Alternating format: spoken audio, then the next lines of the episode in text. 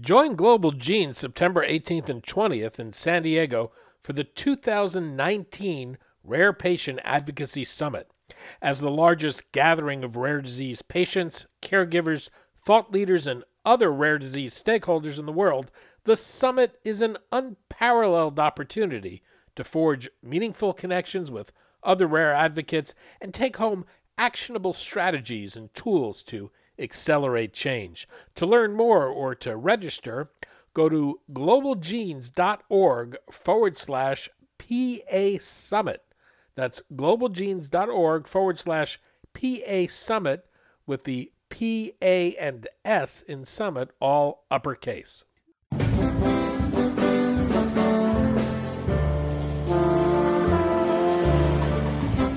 I'm Daniel Levine, and this is Rarecast.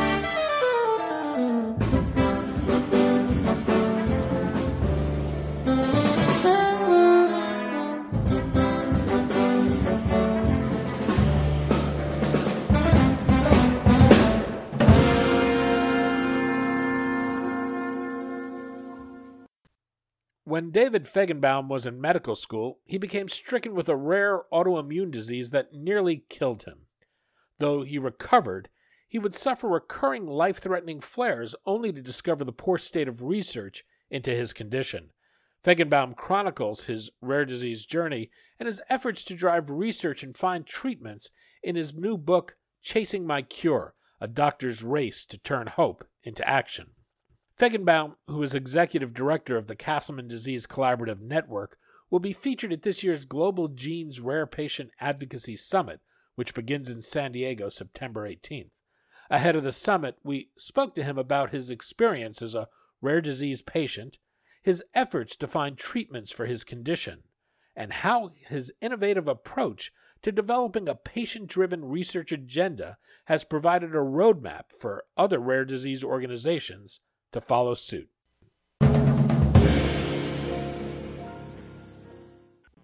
David, thanks for joining us. Thanks for having me on. It's great to be back. First, congratulations on the publication of Chasing My Cure. Uh, it's a great read. It's very engaging. And even though we've spoken many times, I've come to know your story. There was plenty of new insight to glean from your experiences and even a few surprises, including the fact that you're a hardcore Borat fan. that, that's right. I am. I'm, I'm glad to hear that uh, that you enjoyed it, and um, yeah, you know, I, I learned a lot about life from my near-death experiences, uh, lessons that I want to share um, broadly, and um, I guess yeah, mixed mixed in there are some uh, some other experiences or some I guess secrets like my love for Borat. Well, before we talk about Castleman's disease and your own journey as a patient, a doctor, and researcher, perhaps we can begin with your mother, her illness and, and death when you were a sophomore in college. How did that color your own experiences, both as a medical student and as a patient? Absolutely. My mom's diagnosis while I was a uh, freshman year of, co- of college, and then her, her passing a year later, had a really profound impact on my life. She was one of my closest friends and was such an amazing supporter in my life for so long. So her diagnosis and passing really shook my core. Um, I, I learned a lot about how to face adversity from her, watching the way that she handled her own diagnosis and the way that she somehow maintained uh, a positive outlook at li- on life. And, and something she did that was, was quite special, you know, um, we often talk about um, how important it is to find silver linings in the midst of really tough times and how that's a mark of someone with a strong will. Um, but what what my mom did uh, that really stood out for me was she didn't just find silver linings, she created silver linings. So in the midst of really tough experiences, she asked, you know, what can I do to help to turn this really tough experience into something that can be positive? And, and that sort of just watching her and the way she did that really inspired me. um, after her passing to want to create an organization in her memory called A M F, which is a grief support network um, to support young adults dealing with um, loss, particularly during college. And then with my diagnosis with Castleman disease, um, that, kind of taking uh, th- that same lesson that, you know, if I'm going to be diagnosed with this disease, I'd like to be able to create something positive um, for the world um, that could come from this really difficult experience, and that's creating the Castleman Disease Collaborative Network and um, making progress against Castleman disease. As a medical student, you became quite ill at the time. You were planning on becoming a, a clinical oncologist. What happened? Yeah, I was totally healthy, treating patients here at the University of Pennsylvania as a third-year medical student, and um, out of nowhere, I experienced multi-organ failure, and I was hospitalized in the intensive care unit, um, really actively dying. Uh, unfortunately, it took about eleven weeks for the diagnosis to be made, and I was so sick by the time the diagnosis was made that I actually had my last rites read to me back in November of twenty ten because the doctors didn't think I would survive. Um, fortunately, uh, I was diagnosed uh, with idiopathic multicentric Castleman disease, a rare and deadly disorder that kind of straddles the intersection between he- hematology and, and, and also um, autoimmunity, and um, I was able to be treated with chemotherapy that um, began to turn things around, and uh, fortunately I survived, but unfortunately I have had a number of relapses and um, have had five um, uh, brushes with death.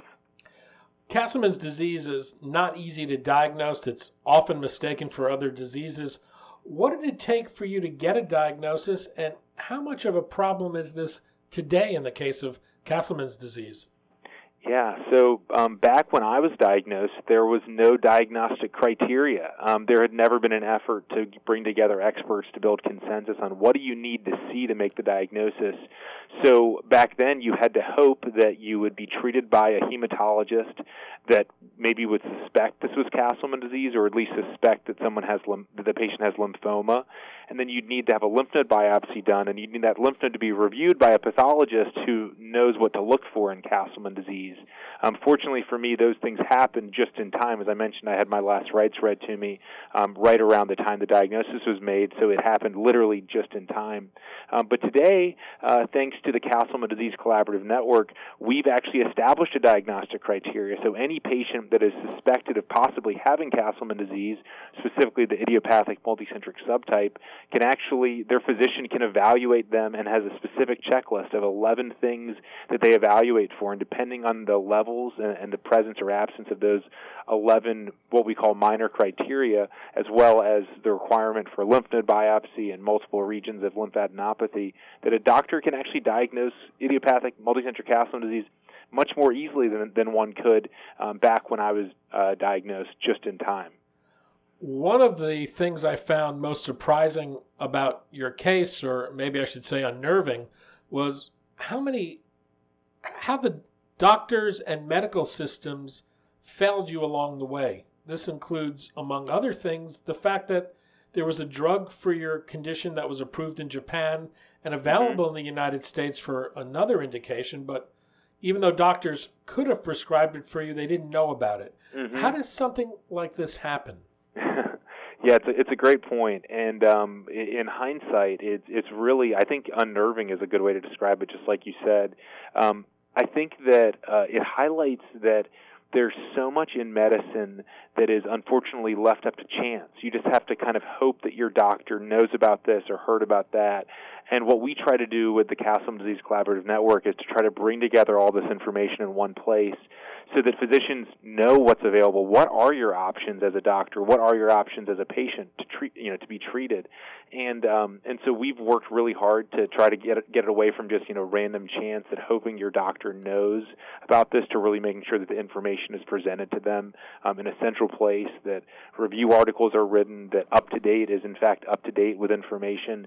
These are all things that um, that unfortunately just were not in place before for Castleman's, and unfortunately that's the case for a lot of rare diseases, that um, you have to find the world's expert, and even the world's expert, the, the, the big surprise for me was that even the world's expert doesn't know everything there is to know about a disease. If the world doesn't know everything there is to know about a disease, you know, the ex- the world's expert can only know as much as the world knows. And so for me, finding the world's expert was not the, the end of my journey. It was almost kind of the middle point of my journey, finding that right person, but then realizing that finding that person wasn't enough because the world didn't yet know enough about the disease and that we would really need to push that forward. Well, th- that brings me to one of the more amusing parts of your book is when you made your way to Arkansas to see the expert on the condition, a shuttle driver who took you from mm-hmm. the airport to the doctor. He recognized you as a person having Castleman's disease. Does does that suggest anything about the mindset of physicians? I I don't. I... I think that it suggests a, a lot about, about the healthcare system that, you know, it took eleven weeks for me to be diagnosed at, at major medical centers. Um, but just as you said, the shuttle driver, when he saw me walk in, said, "Oh, you look like a Castleman disease patient." And that was mainly because I had so much fluid all over my body. It's one of the hallmarks of Castleman disease is patients will gain fifty to seventy pounds of fluid basically surrounding all of your organs and your legs and your belly everywhere. Um, and, uh, and certainly, uh, this, this cancer center that I was going to has a lot of Castleman's patients. So, so you can recognize these Castleman's patients in this, this cancer center in Little Rock. But I, I think that it, it does highlight that there are clinical subtleties about rare diseases in particular that clinicians you almost can't expect them to know all of these subtleties about the ten thousand diseases that are out there. Um, you can't expect them to know everything, but I think that it, it highlights that, you know, we have a ways to go to get them to know something about many of these rare diseases, even if you can't get them to know everything. At the time you were diagnosed, what was known about the disease? How common was it? And what treatment options were available? So back when I was diagnosed, um, we knew that idiopathic multicentric Castleman disease involved this one particular molecule called interleukin six. Everyone, um, everyone, uh, whether you have Castleman's or not, uses interleukin six as a way to kind of ignite the immune system and to get the immune cells to become activated. It's one of the immune cells' favorite, what are called cytokines or, or signaling molecules, to basically turn on other parts of the immune system. But what we know about idiopathic multicentric Castleman disease back then was that a lot of patients have really elevated interleukin six, and we knew that a drug was in development called siltuximab that targets interleukin six. And so the one thing we knew about the disease was that this one thing was high, and there was a drug in development that inhibited that one thing. And so there was a lot of excitement about um, that drug and what it could mean for patients. Um, Unfortunately, we really didn't know much more than that. We didn't know why interleukin six was high. We didn't know what cell types were making the interleukin six. We didn't know what was going on inside those cells for why they were making lots of interleukin six. So there was still a lot unknown, but for people like myself, I said, well, maybe it doesn't matter knowing why as long as the drug works. Um, but unfortunately, or well, fortunately, the drug does work in about a third to one half of patients, which is wonderful because it's gone on to get F D A approval. But unfortunately, there's still about half of us, or a little bit over half of us, where that drug doesn't work. And so for patients like me with idiopathic multicentric Castleman disease who don't get better with that one F D A-approved drug, um, we require chemotherapy, uh, chemotherapy that brings us back from, from the dead sometimes, but unfortunately doesn't work for all of us. And so um, we were in a position back then where we knew very little. There was a drug that targeted the, the one thing that we did know about, but there was nothing else coming down the pipeline. What role does off-label drug use play in treating Castleman disease today? This is something that I, I'm really excited about and passionate about. In Castleman disease, and specifically in my case, I'm on a drug that was initially developed for kidney transplantation that we've decided to try to treat my Castleman disease. And I've been in my longest remission ever. It's been five and a half years since my last relapse. Before I was started on this treatment, I nearly died five times in three and a half years. This drug is clearly making a difference for me, and it's saving my life. What I'm excited about with off-label drug use is, is that there are fifteen hundred already F D A-approved drugs, and as the listeners are, uh, for this podcast are well aware, ninety-five percent of the seven thousand rare diseases don't have a single F D A-approved drug. So this drug helping me and saving my life is potentially an example of other drugs that are already F D A approved for one thing, but may actually be treatments for another disease, something that I think is really exciting for patients like me. Um, we need new drug development, but of course, new drug development can take years and lots and lots of money. So the idea that there might be a drug that's already F D A approved and maybe down the street at a pharmacy is something that gives me tremendous amount of hope. If we can do the work and utilize the new tools that are available to us as scientists and physicians to identify drugs that might be able to help our patients, I think it's really important that we invest the effort and the time into figuring out which one of these drugs might actually be a solution for me or someone that I love that's already F D A approved, even if it was developed for something else. And this is something I talk about quite a bit in my book, and I hope that we're able to initiate a discussion um, and really highlight the potential for these off-label drugs. Well, it was after your first relapse that you decided to take a deep dive in to look at the state of research into the disease. What did you find, and what was the problem with the way research was being conducted? Yes, I, I found that there were a number of problems and a number of hurdles. I mean, first off, there were some people doing research in various parts around the world, but none of it was coordinated. So the individuals in Japan and France and a few places in the U S that were doing Castleman disease research had never even met or even spoken before. They had written papers and they'd read one another's papers, but that was it. They'd never gotten together. They'd never discussed a strategy or a plan or maybe how they could share the results. Importantly, when you have rare diseases, you just don't have enough patients at any one hospital or medical system to really be able to have the fifty, one hundred or more samples you need to gain really meaningful insights.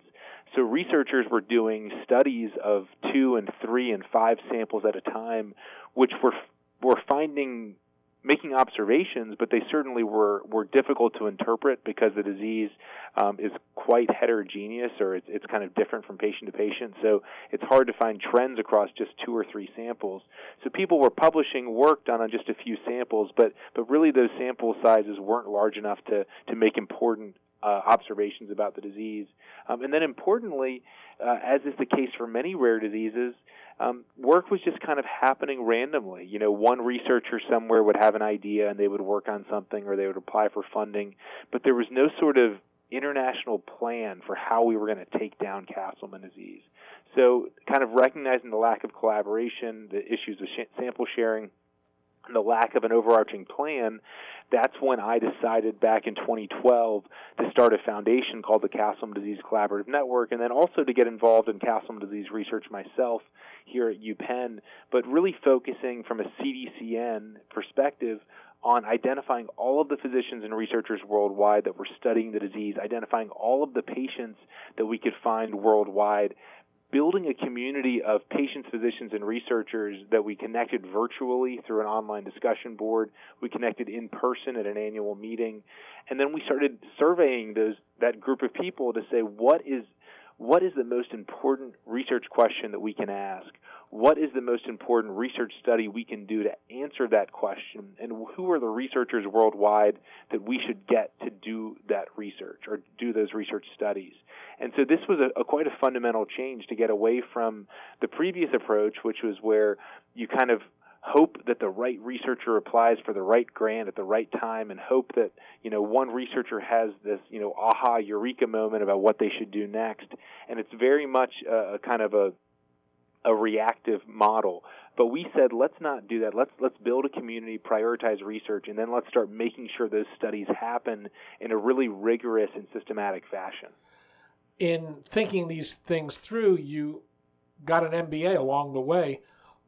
What influence did that have on your approach? A, a tremendous amount. I, so I, as I as I was doing Castleman disease research in my third year of medical school, and um, as I was under, learning uh, what people were doing and how the field was working, it just became abundantly clear to me that many of the challenges we were facing for Castleman disease had nothing to do with science or medicine um, or technologies available. They really were issues of people not working together well. They were kind of management issues. People weren't collaborating. Samples weren't being used efficiently. Funding wasn't being used efficiently. These are all business problems. And I remember telling my scientific mentors uh, as I was doing research, you know, I think I'm going to do an M B A. They, they looked at me me a little funny. Well, you know, why was you an M B A? You're you're a laboratory researcher. You're trying to cure your disease. Why do an M B A? Um, but in hindsight, it was absolutely the right thing to do, because so many of the challenges we faced, as I said before, are, are kind of management, people issues, things that you don't need a medical degree to overcome. You need to be able to get people together, aligned, uh, motivated, behind a common cause. You need to, to mobilize resources to, uh, to support the work that you're doing.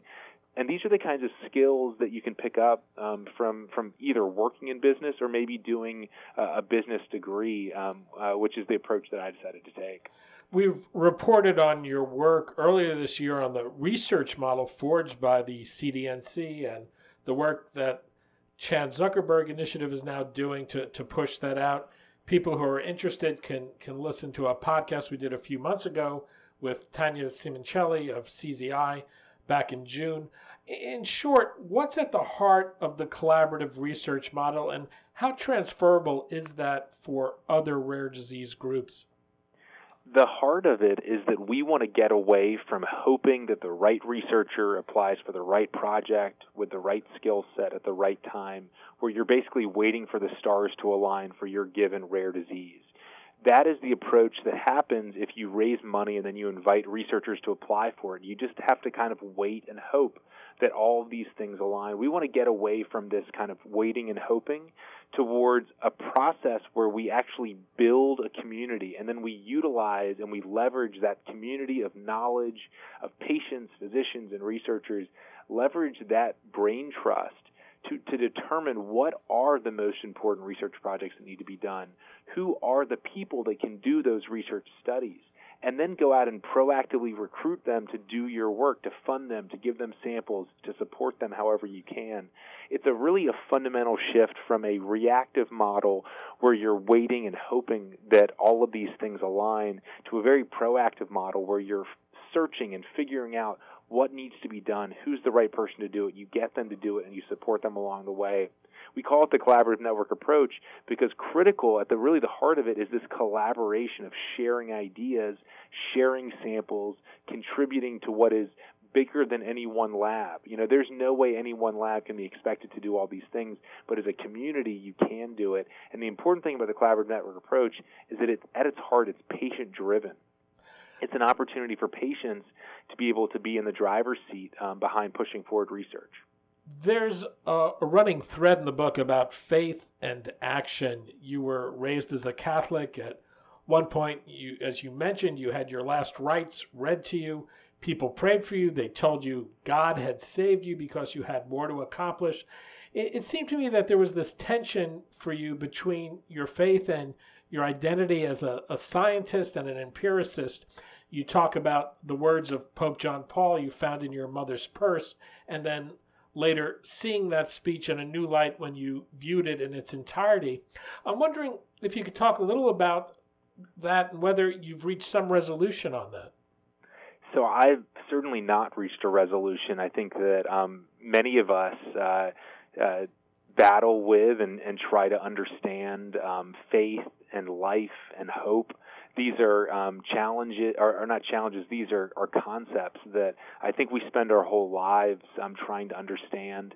Um, but for me, um, though I haven't come to a clear resolution on how this all comes together and, and what this what this all means, what I I have learned a lot about life from nearly dying five times, a lot about what's important in life. Um, for me, I, I talk about how um, when I had my last rites read to me and when I nearly died for the first time, when I had said goodbye to my family and as I laid in my hospital bed preparing to die, I didn't regret anything that I had done or I had said.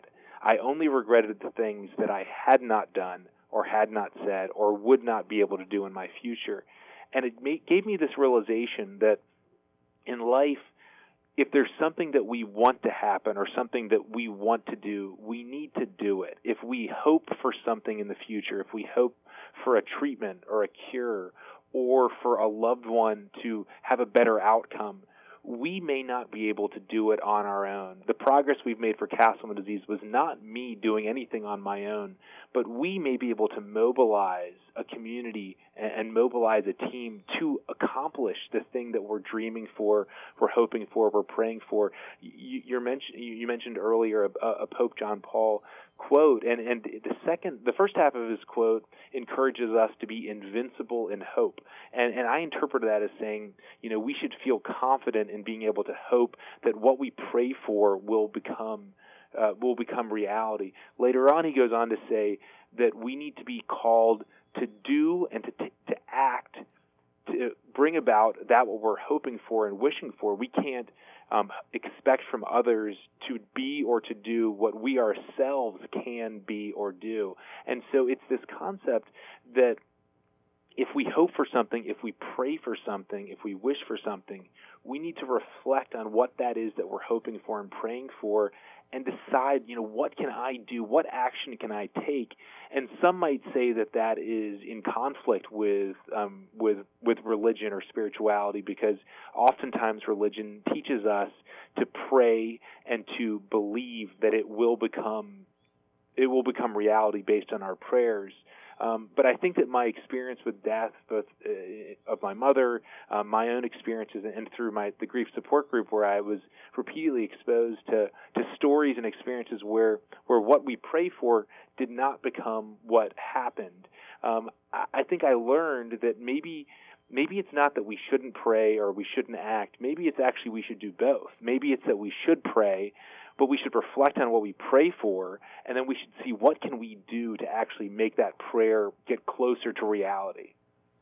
The book is Chasing My Cure. David Fajgenbaum, co-founder and executive director of the Castleman Disease Collaborative Network and research assistant professor of medicine at the University of Pennsylvania. If you'd like to learn more about David and meet him, you can do so at the Global Genes Rare Patient Advocacy Summit that starts in San Diego, September eighteenth. You can find more information on the Global Genes website. David, thank you as always. Thank you so much for having me on. It's been such a pleasure.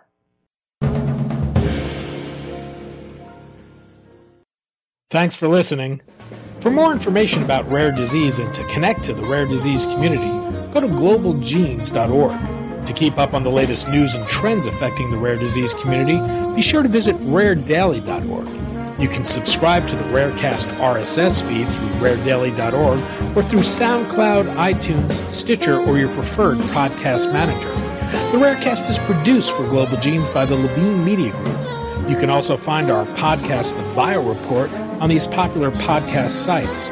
Our theme music is composed by Jonah Levine and performed by the Jonah Levine Collective. We'd love to hear from you. Drop us a note at danny at levine media group dot com.